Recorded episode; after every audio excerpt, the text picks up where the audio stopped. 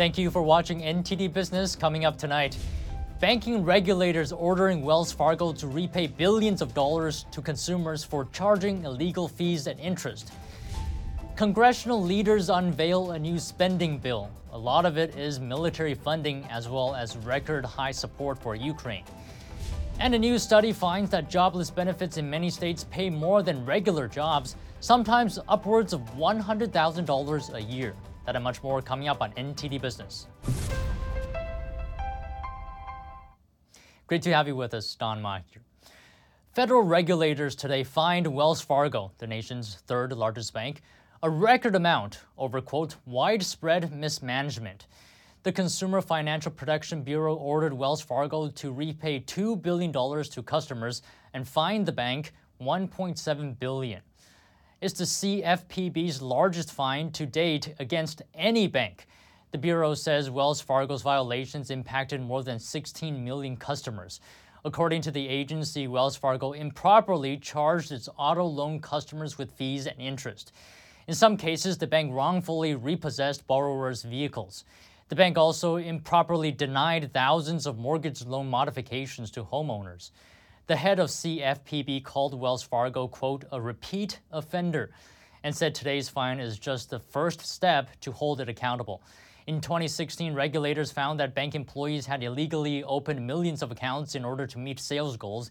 In 2018, Wells Fargo paid a $1 billion penalty to cover widespread consumer protection law violations. And the latest update on Elon Musk's Twitter poll about whether he should step down as CEO. A new national poll found a majority of Americans want him to stay on, contrary to the result of the Twitter poll he did yesterday. The poll was done by Harris X. It shows 53% Americans want Musk to remain CEO. Among the Twitter users polled, 61% want him to stay on. Worth noting, though, this poll surveyed a much, much smaller group of people. Still, Musk responded to the results, tweeting, quote, interesting, suggests that maybe we might still have an itsy bitsy bot problem on Twitter. An earlier tweet from a Twitter user also suggested that fake accounts might have skewed the Twitter poll result, to which Musk replied, quote, interesting. Musk has been pretty silent about any decision to quit the Twitter CEO role. He had promised to abide by the results of the poll. And meanwhile, he's making changes on how Twitter polls are done. Musk says in the future, only Twitter Blue subscribers will be able to vote on polls related to Twitter policy. This could be because of the fake accounts issue we mentioned earlier. It was a Twitter user Blue actually who suggested the policy change, saying only they should be able to vote in policy related polls because they have skin in the game. Musk responded saying, Good point. Twitter will make that change. It's unclear, though, when the policy change will come into effect. And Congress released a new bipartisan spending bill this morning, which would fund the government through next fall. Federal spending would be increased, and most of the bill's funds are going to the military. Here are the details. Congressional leaders unveiled a government wide $1.7 trillion spending package early Tuesday. The bill includes around $860 billion in defense funding and $770 billion for domestic programs for the remainder of the fiscal year ending in September. The 4,000 page bill includes another large round of aid to Ukraine, a nearly 10% boost in defense spending, and roughly $40 billion to assist communities across the country recovering from drought, hurricanes, and other natural disasters. This might be the last major bill of the current Congress. Lawmakers are racing to complete passage before a midnight Friday deadline or face the prospect of a partial government shutdown going into the Christmas holiday. The spending package includes about $45 billion in emergency assistance to Ukraine. That would be the biggest American infusion of assistance yet, above President Joe Biden's $37 billion emergency request. Also included is a proposal to ban China owned social media app TikTok from federal government devices. The bill's release was delayed for hours by haggling between Maryland and Virginia lawmakers concerning the location of the FBI's future headquarters. Lawmakers are now nearing completion of the 2023 spending package nearly three months late. It was supposed to be finished by October 1st when the government's fiscal year began. The last time Congress enacted all its spending bills on time was in 1996, when the Senate finished its work on the very last day of the budget year. Then President Bill Clinton signed it that same day. The Senate is expected to vote on Tuesday's bill first, where support from at least 10 Republican senators will be needed before moving to the House. Here's a question Why is the labor market short of workers? Well, a new study from the Committee to Unleash Prosperity could provide some insight.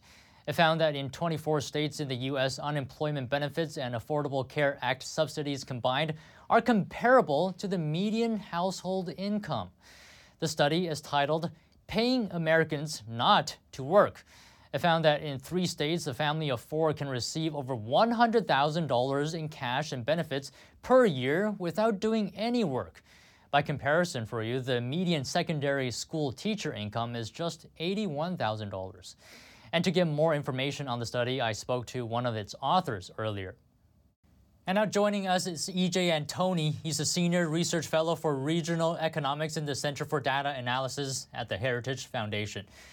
So, EJ, in your study, you found that government assistance in a lot of states actually pays better than working families. So, I'd like to ask you at the end of the day, what does this mean? What does this do to the economy? Well, I think this helps explain why we have so many millions of unfilled jobs right now and why we have such a tight labor market. Obviously, there are other conditions at play as well. But when you have situations where it pays people more to sit home than if they go out and find a job, then don't be surprised when people do exactly that and when we have an artificial labor shortage. How significant is this uh, to to a short shortage of workers in the labor force, uh, to a lower labor force participation? How much? How significant is this? Oh well, it, it's certainly contributing to literally millions of unfilled jobs right now. So when you consider the fact that, for example, in a state like New Jersey, you can receive unemployment benefits that exceed the median income plus benefits. I mean, you can't tell me that that's not having a significant impact on the labor market. I wonder, would this have an impact on inflation as well? Because if there are fewer people working, I would assume that the country's productivity is going down. If if there are fewer products, then prices would go up. Would you say this it might have this effect? Absolutely. And I'm so glad you brought up productivity because we have seen some historic, that's not an exaggeration, historic declines in productivity the last couple of economic quarters. And sure enough, if inflation is too much money chasing too few goods, and you have people not working and not producing goods and services, then don't be surprised again when the amount of money is going to exceed the amount of goods and services that can be purchased. That is a recipe for higher prices, and we call that inflation.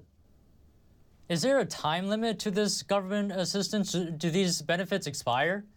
You know, in many states, they, they're going to expire in about six months, the unemployment benefits, that is. The Obamacare subsidies, though, they never expire. And even for the unemployment benefits, almost every state has different parameters in place which effectively allow people to get around that six month rule. In other words, I may be unemployed for six months, take a job for only a couple of months, and then I can get right back on the government dole. Well, this seems like a loophole, doesn't it? Oh, certainly it does. But you, know, you have to ask yourself are some of these things uh, in place accidentally or by design? When you look at something like Obamacare subsidies, for example, they were sold to the American people as being a hand up to the, the lower income stratas. And yet, what have they turned into today? A hand out for many upper income people, you can make, for example, over half a million dollars in many parts of the country and still qualify for these healthcare subsidies. So then, is this by design or an accident? It, it certainly seems like this is by design. It is by design. Why, why would they design it this way? Well, if you're an elected official, you know, we oftentimes forget that elected officials are, are people just like you and me, and they operate on incentives. Their incentive is to get reelected. And if you have an entire class of people who are dependent upon you for the handouts that you provide, you're going to reelect that person. And, and there's another aspect to this. How do you convince people to get off of government dependence and back into the, to the labor force? You know that is that is very very difficult and it's something we really probably can't do without significant reforms structural reforms to welfare. And the reason for that is because there are so many means tested programs where as soon as you earn just a little bit of income what happens? All of those benefits are taken away. In loudoun county virginia for example a bedroom community of, of dc here you find that you can get rental assistance exceeding $25,000 a year. And that's just one program. Add on to that food stamps, which have recently been expanded. Add on to that subsidies for everything from education to transportation. And what you find is that if you earn just a small amount of income, the bulk of your income, which comes from benefits, is taken away. And you're not going to convince anybody to do that. Wow, incredible. All right, EJ Antoni, Heritage Foundation, thank you. Thank you. Hundreds of healthcare workers in Illinois who were fired over a COVID 19 vaccine mandate will be partially compensated. A judge approved the $10 million settlement Monday. Back in 2021, the North Shore University Health System imposed a COVID 19 vaccine mandate on employees. About 500 workers applied for a religious exemption, but almost none of them got it. Many were later fired over the mandate or forced to get vaccinated to keep their jobs. Lawyers representing a group of them argued they were unlawfully discriminated against.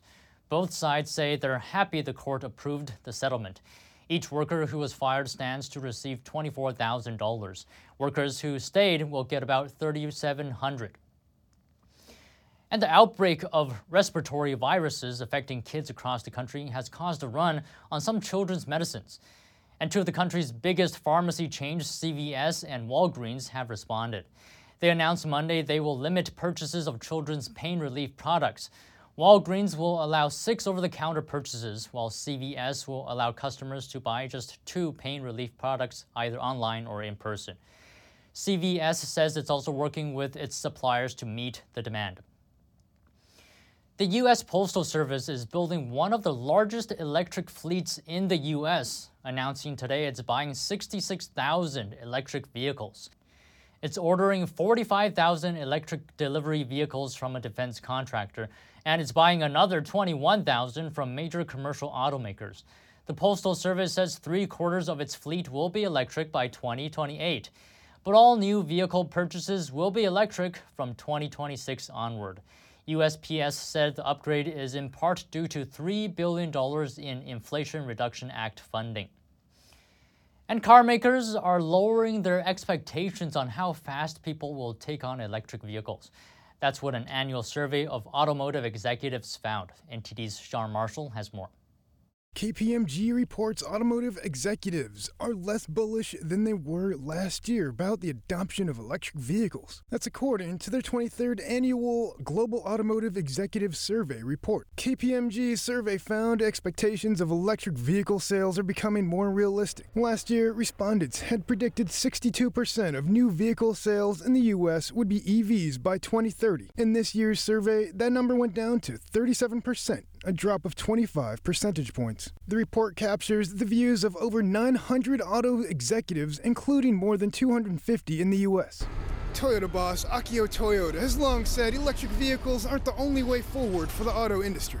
During a visit to Thailand, he told reporters people involved in the auto industry are largely a silent majority. That silent majority is wondering whether EVs are really okay to have as a single option, but they think it's the trend, so they can't speak out loud. To make the industry's outlooks and perspectives even more complicated, solar vehicles might be the next generation of EVs. Sono Motors, Aptera Motors, and Lightyear are all developing solar electric vehicles that are set to hit the market over the next few years. While these cars still contain lithium based batteries that can be charged normally, they also contain solar panels that can provide an additional 15 to 45 miles of range. Consumers seeking an escape from grid dependency, along with more mileage from solar vehicles, could have major effects on the industry. The Sono Sion, which is expected to begin production in Europe in mid 2023, is priced starting at just $25,000. Its battery has a 190 mile range while utilizing solar cells. The car gives you per year 5,700 miles or 15 miles per day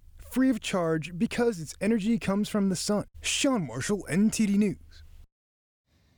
U.S. single family home building tumbled to a two and a half year low in November. The Commerce Department expects residential investment to contr- contract for the seventh consecutive quarter. That will mark the longest stretch since the housing bubble burst before the Great Recession in 2008. Single family housing starts dropped 4% last month compared to October. That was the lowest level since May 2020. According to Freddie Mac, the 30 year fixed mortgage rate surged to above 7% a few months ago. That's the highest rate since 2002. The rate went down to an average of 6.3% last week, but that's still double what it was from the same time last year. And now onto Wall Street. Stocks ended higher today. The Dow rose 92 points or 3 tenths of a percent. S&P gained 4 points or 1 tenth of a percent, and the Nasdaq was mostly unchanged, adding just 1 point. And today, Amazon reached a settlement with the European Union in three antitrust probes. The EU had accused Amazon of using its size, power, and data to gain an unfair advantage over rival sellers that also use its platform. Amazon has agreed to not use sellers' data for its own competing retail business. The EU also raised concerns about the company's equal treatment of sellers for its buy box. Amazon has agreed to set up a second buy box for a rival product if it differs substantially in price and delivery. Sellers will also be able to choose their own logistics and delivery services. Amazon could face a fine of 10% of its total annual revenue if it were to breach its commitments. And taking a break now, but if you have any news tips or feedback for the show, you can email us at business at ntd.com. Still to come, more and more adults and teens are buying kids' toys for their own enjoyment. This has become a vital market for the toy industry. And we take a look at the top Christmas decoration colors this year in Beverly Hills. That and more coming up on NTD Business.